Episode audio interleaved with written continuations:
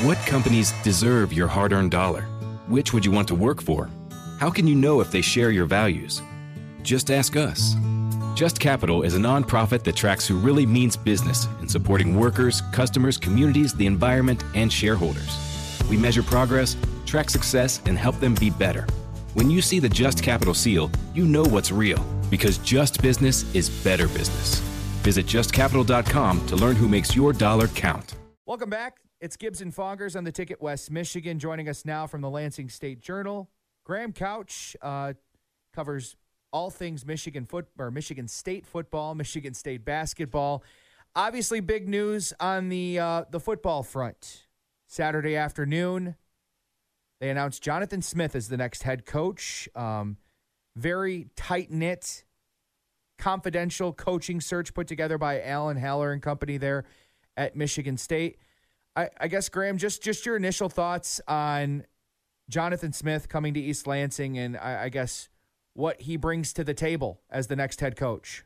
Named one of the best personal finance podcasts, The Stacking Benjamin Show with Joe and his friends makes financial literacy fun. I got an email today from the lenpenzo.com HR department. I find oh. really interesting. I'm an employee of one at this company, so but somebody from the HR department sent me an email telling me that I had a raise. If I just opened the attachment, I could see how much my raise was. Make sure you click on the links that are in there too.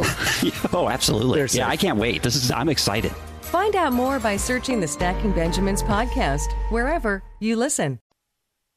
Yeah, I mean, from afar, it seems to be a, a sensible hire, a smart hire. Um, from people I've talked to, uh, they've said a great hire in terms of other coaches uh, around the business because he, you know, what he's had to do at Oregon State speaks to a guy who will fit at MSU. He's had to build a program at a place that's really hard to win, harder than it is at MSU and he's had to do it in the same state where your your rival is a, is a national power in, in Oregon, and so there are some dynamics that are similar. Um, he's done it by developing you know culture and, and recruiting types of kids who they can you know I mean, good players, but kids who stick in the program and kids who are good enough to win, but um, you know this isn't a top ten recruiting class guy. We'll see what the ceiling is with him at Michigan State because he does have more to work with at MSU, better facilities uh, more resources. And so what we'll find out is, you know, is what he was able to do at Oregon State just the the, the precipice of what he can really do if he has more more to work with, and, and that we'll find out. Graham, I mentioned this to Trav in the first hour. You know, he spoke with some of the media members yesterday when he arrived in East Lansing, and he made it seem like he made this decision quite a while ago, and it kind of ruffled some feathers over there in Corvallis. He may not be welcome back in Corvallis anytime soon, and that's obviously where he played. But from Michigan State's standpoint, when do you think they decided on him as being the next head coach? Has it been some time since their decision was made in your mind? It's a good question uh, because really it was since I knew they zeroed in on him was probably early last week, and now that doesn't mean that I, Michigan State did a, terrific job of sort of running. I don't want to say misinformation, but they kept this quiet, and you know they would have people that would say something that wasn't true at times, and um, and you kind of had to learn what to decipher. You know, I, I I thought you know a week or so ago that there were still a couple people in it, but that he was the lead guy, and now it's.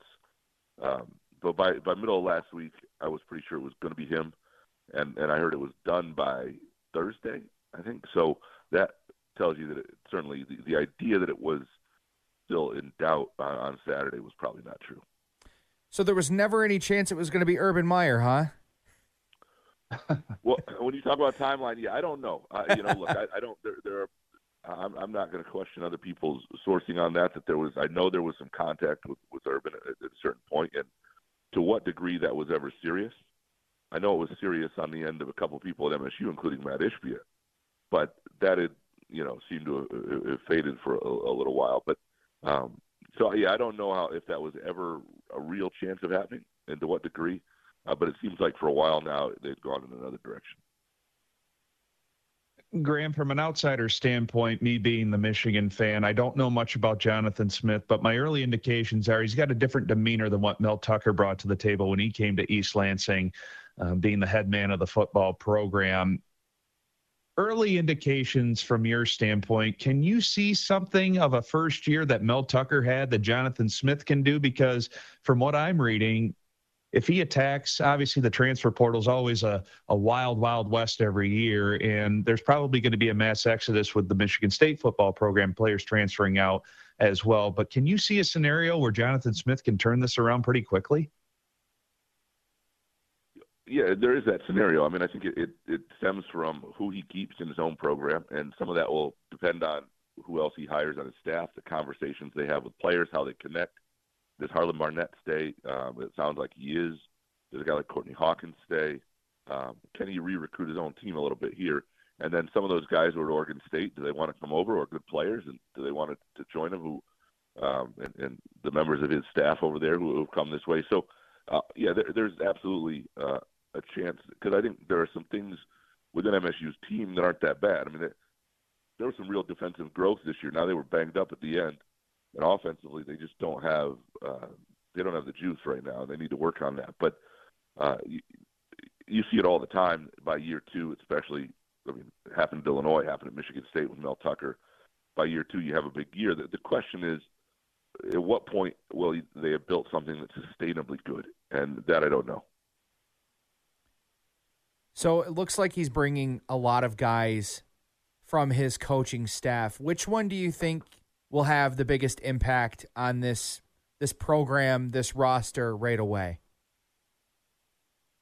Well, the, the offensive line coach there is revered, and if if if that if, if he is indeed coming, and I think he is, then that's that's a big.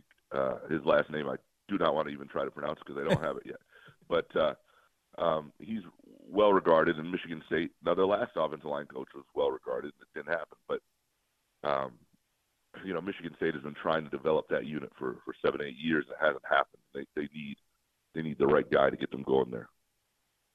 Graham, before we get into the basketball side of things, my final football question for you is obviously there's so many holes within this roster that they have to try and plug in as quickly as possible. But from a roster standpoint, where's the biggest need that Jonathan Smith needs to try and and plug and replace in an in the immediate future in terms of a position group?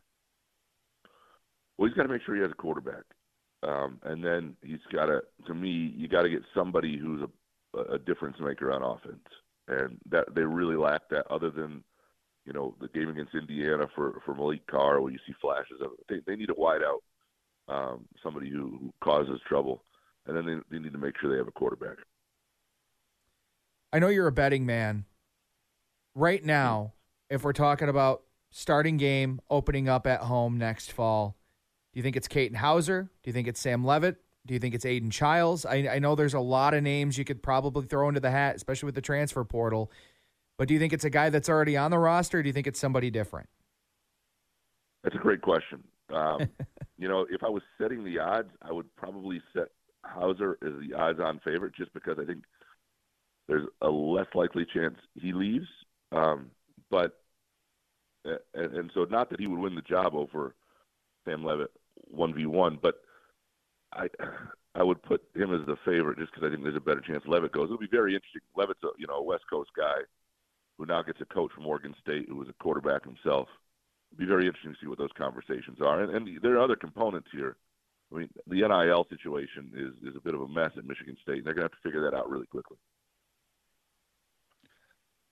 Focusing on the hardwood now, Graham, you look at this Michigan State basketball team, three and three. Obviously, the non-conference schedule has always been brutal under Tom Izzo.